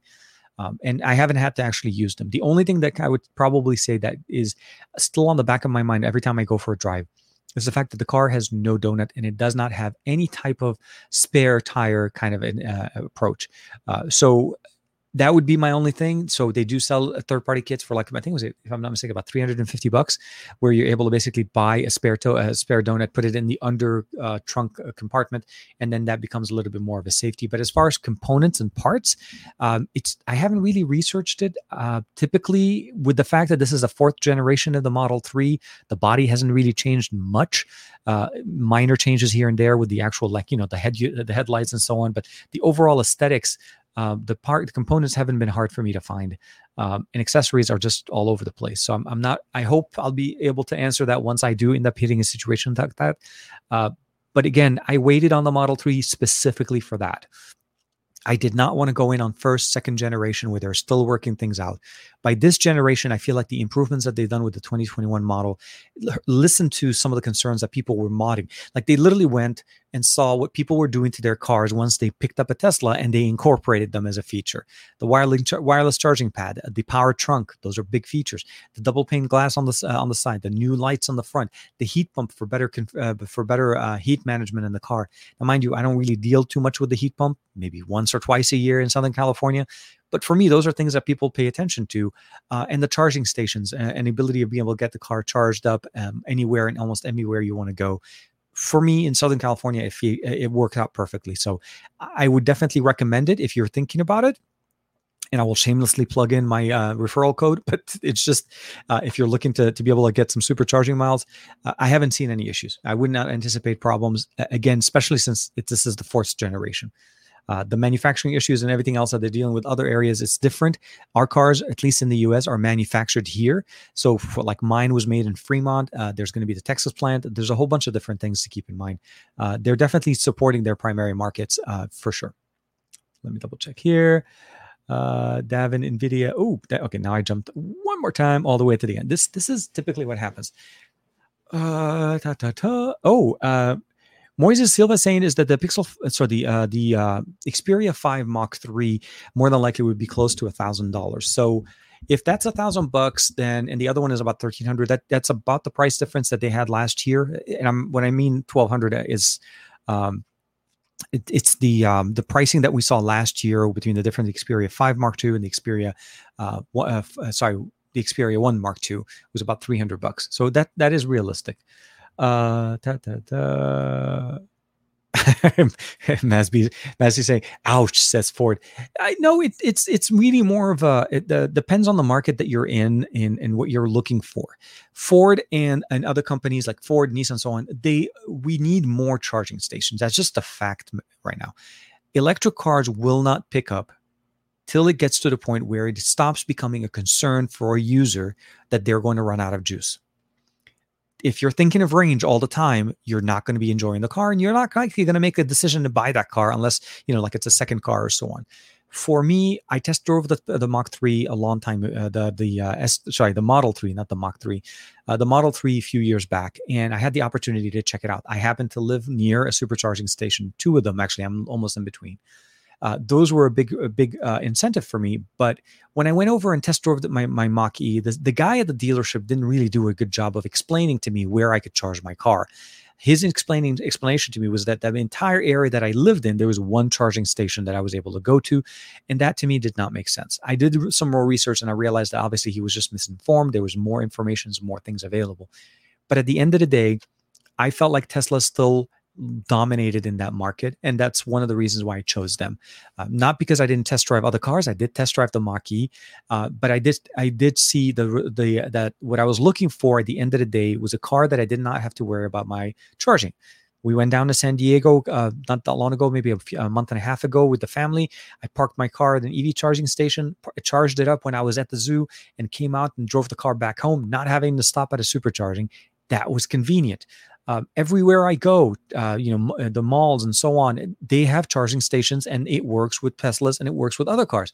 So we're seeing seeing the improvement, but I feel like we need more, and we need more, and need them more to be consistent and at a faster pace, not the um, I would say the trickle charge options that we sometimes see where they're so slow, it defeats the purpose of even using them and also I don't want us to see superchargers all the time. Superchargers are great, but they're not good for the battery life of the car. You know, I love the ability of charging my car from 0 to 90% in about 35 minutes, but that's not something I want to do all the time. I don't want to nuke the battery on this thing. I want it to last me a few years. So yeah, for sure. Um Marilyn's uh, jumping. Hey, Marilyn, hope you're doing well. Uh, uh, Marilyn saying, for me, hybrid makes uh, uh seems to make uh, more sense, and it is. It's starting to make more sense when you start thinking of a hybrid car. Prius did that, did that massive revolutionary understanding where people started to appreciate a hybrid car more often. I love the way Toyota does um, their hybrid technology over some of the other manufacturers, specifically when it comes down to, um, you know, when they use the word hybrid for the sake of the word hybrid, but it's not really hybrid. Like the hybrid gets one more mile per uh, per mile uh, on the on the range. That to me is a manufacturer that's seriously not doing their job, and they're doing they're insulting the user base when they say. My standard model does 19 miles a gallon. My hybrid does 20. You should go hybrid. No, they're putting the hybrid so they have the hybrid. It's almost like they're lost cause. Now we're seeing them doubling down and going full on with the with the electric options, and that's going to force the electric charging ecosystem to boom. It's going to be a big market. It's going to keep growing. And the more we see those, the better it's going to be for us in the future to be able to rely on other, on other options that we can start charging and living by. And, and, and in basically trying to reduce the usage of gas. Natural gas is available, obviously, but crude oil is just overly used and prices are just going to keep going up. So that's one thing to keep in mind. Uh, they need to universal stand. Yeah, uh, can ex- exactly. I feel like the standard needs to be set. Um, we have adapters to be able to use ex- uh, these Teslas with them, but we don't have other options. Like again, Nissan Leaf, uh, the Mach-E cannot go to a uh, to a Tesla's charging station to charge. Now, don't get me wrong. As a Tesla owner, I like the fact that it is exclusive to Tesla, so you can kind of make sure that at least there's always a spot available. But with more adoption, more availability, those fears are going to go away. So we'll have to see. Uh, more, so that's actually a good question. So the Ford F one fifty Lightning uh, is rated at three hundred miles, and um, I will say my understanding of the, the 300 mile range that they uh, that they stated uh, changed dramatically after I saw Marques's video that he did on it. Uh, I was surprised because, sorry, I wasn't able to actually find anything other than what he said in that video to to, to support that statement that he said. But essentially, it's a 300 mile range with a thousand pounds worth of weight in the trunk, which means the car on average when it's running empty the truck i mean uh, should be able to get longer uh, ranges. Those were always kind of the concerns that we looked at. Uh, the mach e i want to say the california edition had the 300 mile range uh, but that was a special edition that costs way more than what the standard model uh, you know model 3 did. So to me those are kind of compromises you have to kind of keep in mind. Right now it's Ford's first electric sedan, Ford's first electric truck. So again, would you if would would what we know now from what uh, tesla had to deal with at the beginning with the release of the first model 3 model two, second generation so on would you double down and jump on that or would you go with what's been tried and true? I think at this point we're still at the point where i would probably say tesla still wins because of the experience that they have mostly because of what the what we have currently with the ecosystem. I may not at some point if I decide to upgrade from the Model 3 go to another Tesla. By that point I'm hoping we have more options. And we're starting to see the first generations of those and again within the 2 to 3 years or so 3 to 4 years depending on where we are that may be the next uh, solution. It may end up being a Mach-E. Uh, it, the car drove very nicely. It felt like I was driving a regular car. It did not feel like it was electric, uh, with the exception of the model, uh, the uh, configurations that we had in there.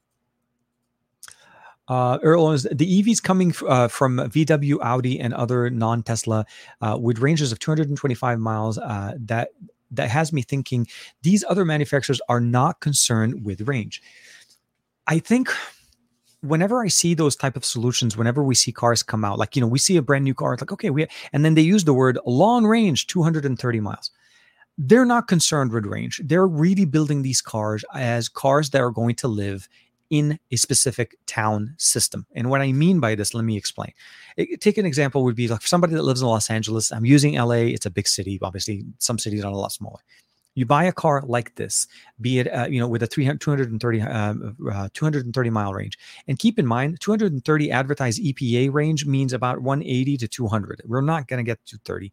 I'm also not trying to say that the two, uh, 352 miles that I was sold on on my long range is going to actually occur again always expect less. It's intended for areas where you live essentially you know that, you, that the longest duration or the longest distance that you're going to go in your car on average will basically be maybe 30 to 40 miles in one way and you're going to be coming back. And if you're charging at home that ecosystem is actually sustainable. It's just it's not designed to be traveling with this for long distances. That's the that's the main concern that you want to keep in mind so while they're building these cars and selling them, you can see that their focus isn't really on giving you a car that's truly replacing your your gas uh, using car. They're giving you a car that kind of gets you almost all the way, makes you feel better that you're using electric as opposed to using gas, but they're not just giving you that whole experience. So you're still kind of reliant on making this a secondary car. So they're building it, I think, in that specific approach. Tesla doesn't have gas cars. Tesla doesn't compete with its own brand. They're not having to you know cannibalize their own existing car lineup to be able to sell you another car. The other OEM or the other carrier, uh, the car manufacturers are having to do so, right? They're competing with their own gas consuming cars at the same time, trying to release something new. It's a weird approach, kind of saying, hey, we have the veggie burger and we have the regular meat burger. They're both great burgers, but I don't want to make it sound like this one is better than this because I want you to still buy more of my stuff. So that's always going to be the approach. Um, uh, uh, I think Ford is definitely one of the biggest cars that can definitely push us in the right direction. But this is the thing. This is year one it's the second and third year is where we're going to start seeing some of those improvements. This is why I'm, I'm, excited to see what's going on. More electric cars means a bigger ecosystem and a much better support for EVs. That means by the next generation of EVs, the, the next big car generation, we get version two of Mach-E, version two of Lightning, or version two of uh, you know the i3s and so on. Those are the cars that are going to be exciting because we would at that point see more EVs, and they're no longer worried about cannibalizing their existing lineup because they still want you to buy cars, right? Sorry, I know we, have converted the live stream into a car show, but um, this is a very big uh, emotional thing because I really like Teslas, and I, I, obviously as since I drive, I always feel very strong about those. Um, I feel like the folks that, folks that don't get Tesla because uh, it's it's electric, uh, more about uh, the autopilot and the ecosystem. Uh, so the autopilot is nice, but it's not necessarily the biggest thing about it. So yeah, the electric part is is a big factor.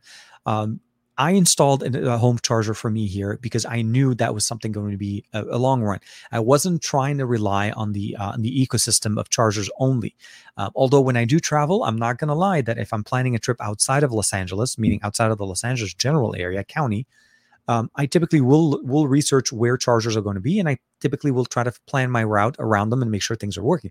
So those are things you do keep in mind. It's an electric vehicle. I want to get to the day where I don't have to do that.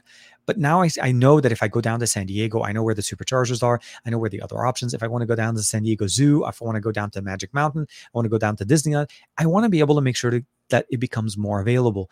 Uh, but yeah, I mean, Tesla just is Tesla, and it is, for the lack of a better term, their own ecosystem is somewhat of a uh, people do te- te- tend to basically um, you know think about that when they're getting into that car. Uh, so yeah, so uh, Moises is actually putting in a good comment. So, a few European brands want to have um, only electric cars by 2035, and that's because they, that's their projection of projection of how the ecosystem is going to be and how affordable they're going to be able to get these cars. Right now, electric cars are somewhat of a premium right? I mean, at some point when we first, when the CD player first made its appearance in a car, it was a super expensive feature and you were adding a whole bunch of different things we don't even have them anymore. My Tesla doesn't have a CD player. It doesn't even have any. I mean, other than a USB thumb drive option, I, I don't even know if I can play music off a thumb drive. I know I can change my my honk on that. But I'm, what I'm trying to say essentially is that their approach to the to the uh, to the uh, ecosystem is always going to be it's it's expensive right now. It's new. By 2035, we're going to be in so we're in 2021 right now so that would be literally 14 more years 14 more generations of electric cars and at that point, I probably would say yes, maybe the cars would still be option 50 50, but I'm almost tempted to say it's going to be the other way around where it's more electric than gas. Uh, you're still going to be dealing with existing gas cars that are going to be sold within the next 10 to 15 years, obviously. So it's not ever going to disappear. That transition is going to take some time uh, because the renewable uh, factor of this and also better sources for generating electricity are also going to need to be kind of sustained. Uh, using more electricity to charge cars where you're not using it directly from fossil fuels is just, you're, you're shifting the, the, the demand, obviously. So the electric grid needs to also kind of improve to be able to support those. And other sources, other renewable sources need to be used to generate electricity to support those systems. So I hope so. Uh, Tesla is only very po- uh, is uh, is only very popular in America and in China.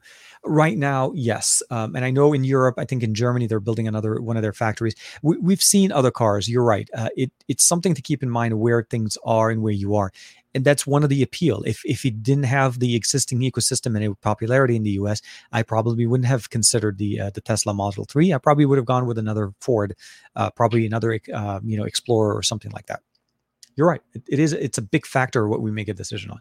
Uh, Aditya is jumping back with Dominic. Uh, electric cars and Dominic Kwok saying electric cars are very expensive in Europe, and I think that's because of the availability and what's going on right now. So the more more models come out, the prices will come down, and I think that's the biggest thing we're starting to realize, or I think companies and countries are starting to realize global warming and, and emissions from our vehicles are a big factor. Having a car, I mean, this is excluding the, the price of gas. I'm talking about the fact that the emissions, the, the carbon, the uh, the pollution that the cars generate, those are big factors into what we do on a daily basis.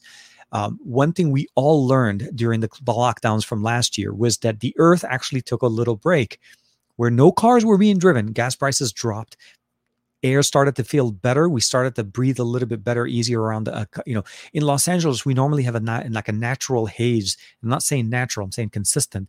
Um, and that's actual smog. It's not. It's not a haze. It's not. It's not a natural fog.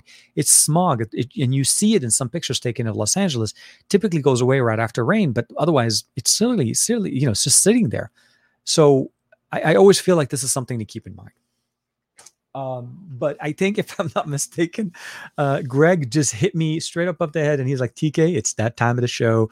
You're right, my friend. It is. Uh, we are at the hour and 42 minutes of the show. I can't believe it. Okay. Two things I can't believe. First, I forgot to turn on the bottom monitor. Second, it is an hour and 40 minutes into the show. Uh, so, with that being said, as I'm going through some more of the comments here, um, I do want to say thank you to everybody, obviously, for checking out the, chow, uh, the, the, the, show. Uh, but please, if you don't mind, um, as you see right there with the comment that I have uh, pinned to the show, uh, it's TKception. It is that time of the show where we typically like to do a TKception part of the show. Uh, and just, if you don't mind, just dropping in the comments, uh, hashtag TKception and any of the other hashtags that you'd like to throw in there for us to be able to showcase um, on the show. And as you guys are putting those in, um, it's been an interesting week. It definitely has been an interesting week when it comes down to Android updates, Sony Xperia. And um, this year is again very different than what we saw with the first Xperia, with the second Xperia 1 Mark II. Uh, the Xperia 1 Mark III has been showing up in many, many places, and we're able to see so much more of this device uh, that we haven't been able to see in any other markets. So, hopefully, within the next month or so, you know, hopefully by, by summer, obviously maybe around the same time as last year for the one Mark II, we'll be able to start seeing the one Mark III in the US and we'll be able to myself and Juan Carlos give you some really nice coverage on that. And of course, to be able to give you guys on our opinions on them. Um, but with that being said, um, I'm very excited to see that it exists. I'm excited to see the aesthetics. Uh, I'm not gonna lie, I like the matte finish on the Xperia 1 Mark III more than the reflective, only because it just uh, I, am assuming it's going to be much better at fingerprint rejection than what we have here. I had to put a case on this because literally I hold it for two seconds and it's fingerprint central all over the place. So very much uh, excited to see what the One Mark Three has to offer. Um, Android 12 on the uh, on the OnePlus Nine usable, not daily driver ready, a lot of crashes, but definitely a good uh, good approach. I don't think this is what we're going to get from OnePlus with OxygenOS 12. That's just my recommendation. It looks too stock. It literally looks like the developer preview one on the Pixel on OnePlus right now. That's literally all we see here. There's a very small, minor up uh, hints of OnePlus uh, information in there, but for the most part, this is their proof put the proof of concept. We can boot it, we can run it, the cameras work, we're able to hit 5G. All of those things are in there, and I think that's the primary thing that they're trying to do here. So, uh, with that being said, let's go ahead and get the show uh, sorry, let me just bring it over here. Da, da, da. Uh, sorry, we're gonna we're gonna let Greg kick us off with this one, and if I'm not mistaken, here, sh- no, I keep doing the wrong one here. So no, not share video, TK, share screen. And we're gonna share ourselves in this, and we're ready to set and then go. Way definitely. Uh, so here, this is our TKception. If you guys haven't had a chance to check it out, this is it. We do it once uh, every show at about the hour and 45 minutes. Um, so thank you very much to Greg for hanging out with us, kicking it with everybody here in the chat, uh, of course, uh, helping us out. And of course, Chemi Torres, hashtag TKception as well. Earl Owens, always, always, everybody hanging out with us here, kicking it and, and supporting us on the show. Thank you very much, Earl, uh, for the uh, for for the support. Joey B on and off the air, uh, always, always supporting the uh, the chat. Hashtag TKception, uh, TK Xperia One Mark Three for the win, for the win, my friend. TK Pro, TK Foodie. Oh man, thank you for for reminding me. Um, if you guys haven't had a chance to check it out, uh, my wife uh, makes some amazing, amazing dishes, and I've been enjoying them f- for the longest time. Not not recently. This is years worth of thing, but she finally decided to share it with you guys. Uh, those content, those things in there, and uh, basically, simply Food bay B A E on Instagram. Uh, she's one of my main thing, and I, I, always share things from. So please check her out. Um, always always amazing stuff so you guys can always know what what what is tk eating on the daily that's pretty much there um Aditya, as always, uh, TK, uh, TKception, TKR Bay, TK Tesla Bay, always, always. You guys are always going to be my bay. And the TK Super Saiyan Bay, always with Goku kicking it old school. Chemi, thank you very much. Uh, Dominic Juan, of course, thank you very much for joining us again. Uh, missed you guys on some of the other shows. TKception, Alpha Bay, Sony Bay, of course, uh, TKR Bay, uh, everybody. And uh, oh, uh, thank you, thank you for Aditya. Uh, that's the Instagram link. If you guys has, if you guys haven't had a chance to check it out, so Instagram.com forward slash Simply Food. Uh, amazing, amazing cook. Um, I, I can't say enough the amount of amazing dishes. There has been no seriously like i haven't I, I cannot recall the last time there was a time there was a dish that she made that wasn't just absolutely fantastic. And um we had like some really interesting like i combined this one uh, this one last one that we posted on her on her uh, on her feed. I took bagels and if you guys are familiar with arabic uh, food there's a uh, kind of like a lebanese sour cream but they call it lebni so I, I didn't go with uh, cream cheese on the bagel. I went with the lebni and some za'atar on top of it with a little bit of olive oil. And it is absolutely refreshing, delicious, and a really good combination um, and a twist on, uh, on, a, on a morning breakfast Lebanese thing. So uh, very much thank you to everybody for hanging out with us. Marilyn, uh, of course. Uh, uh, oh, dude. Gary the fireman with a super sticker, absolutely banging it, kicking it us, kicking us off, obviously to an amazing weekend. I hope you guys are having a good one. Thank you very much, Gary. Terry, Gary the fireman, the guy, the man, the myth. Uh, Mr. Gary the fireman kicking it with us as well, uh, and Earl Owens, of course, Xperia One Mark 3 for the win. Uh, so what I would say essentially at the end of the day is we're seeing some more improvements and we're seeing closer we're getting closer to both android 12 and we're also getting closer to the xperia 1 mark 3 i'm excited and super i'm not gonna lie super jelly super jealous on the fact that it is available for some people to be able to play with. Uh, I'm very tempted to actually kind of get into that same position where I want to be able to pick one up myself. That gray one with the case looks really, really nice. Uh, but I'm going to actually start seeing some of the options what's available. And as you as was noted multiple times, it's sold out. It's not like it's available sitting around. So we'll have to see.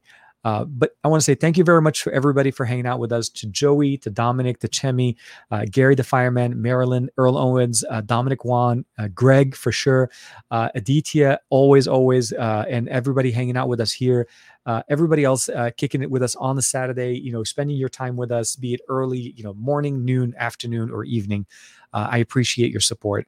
Um, I'll see you guys hopefully on Monday in the chat. If you guys haven't had a chance to check out the SGGQA with Juan Carlos, uh, we are working. He and I are working to try to make into a, uh, a meeting of the minds. So I want to be able to visit him. So hopefully soon. Um, but with that being said, thank you very much. Be safe, stay safe, and connect with somebody that you haven't talked to for some time. I can pre- I can tell you right now, with the way I've been connecting with some of my old friends, it has been amazing to reach out and talk to somebody you haven't talked to for a while. Take care, everybody. I'll see you soon. And uh, thank you again for all of the support. Bye bye.